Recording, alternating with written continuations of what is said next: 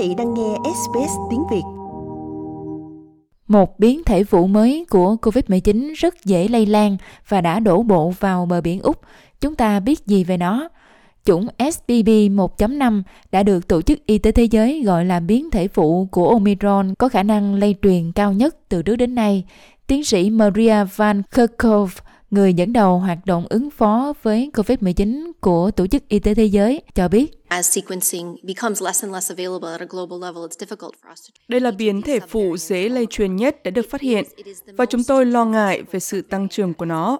SBB 1.5 được cho là có khả năng lẫn tránh hệ miễn dịch tốt hơn và bám dính hơn với tế bào cơ thể người so với những biến thể trước. Điều đó làm cho nó dễ lây nhiễm hơn. Điều này cũng liên quan đến việc giảm khả năng ngăn chặn sự lây lan của các loại vaccine hiện tại. Giáo sư Wendy Buckley, nhà vi trùng học tại Đại học Hoàng gia London thừa nhận những hạn chế này, đồng thời nhấn mạnh tầm quan trọng của việc tiêm phòng để ngăn ngừa bệnh nghiêm trọng. Cách hoạt động của vaccine hiện rất hiệu quả để bảo vệ mọi người khỏi bệnh nặng, tránh nguy cơ nhập viện và tử vong. Và vaccine vẫn rất hiệu quả đối với tất cả các biến thể Omicron mà chúng tôi đã thấy cho đến nay. Có một điều mà vaccine không còn hoạt động tốt, đó là ngăn mọi người khỏi bị nhiễm bệnh. Hồi tháng 11 vừa qua, Tổ chức Y tế Thế giới đã lưu ý đến bằng chứng ban đầu cho thấy nguy cơ tái nhiễm cao hơn đối với biến thể SBB 1.5 so với các dòng phụ Omicron đang lưu hành khác. Tại châu Âu, biến thể vụ này đã được phát hiện với số lượng nhỏ nhưng ngày càng gia tăng. Catherine Smallwood, chuyên viên cấp cao của Tổ chức Y tế Thế giới tại châu Âu, khuyến cáo mọi người nên thận trọng trong môi trường có rủi ro cao. WHO's recommendation is that um, passengers Khuyến nghị của WHO là hành khách nên chọn đeo khẩu trang ở những nơi có nguy cơ cao, như các chuyến bay đường dài. Và đây nên là khuyến nghị được đưa ra cho hành khách từ bất kỳ nơi nào có COVID-19 đang lây lan rộng, hầu hết là trên khắp Âu Châu, châu Mỹ và một số nơi khác trên thế giới. Hầu hết dữ liệu về chủng SBB mới đến từ Anh Quốc, Đan Mạch và Hoa Kỳ. Theo các quan chức y tế, chủng này chiếm 27.6% số ca COVID mới ở Hoa Kỳ vào tuần trước. Ryan Bradbury, giáo sư tại Đại học Yale của Canada cho biết ngày càng có nhiều mối lo ngại ở Bắc Mỹ khi biến thể mới tăng nhanh trong thời gian ngắn.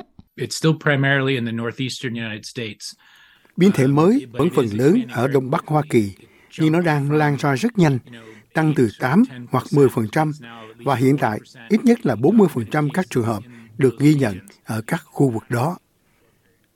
Tại Trung Quốc, gần đây đã chứng kiến các ca nhiễm lan rộng với biến thể SBB mới được phát hiện trong một đợt bệnh nhân mới.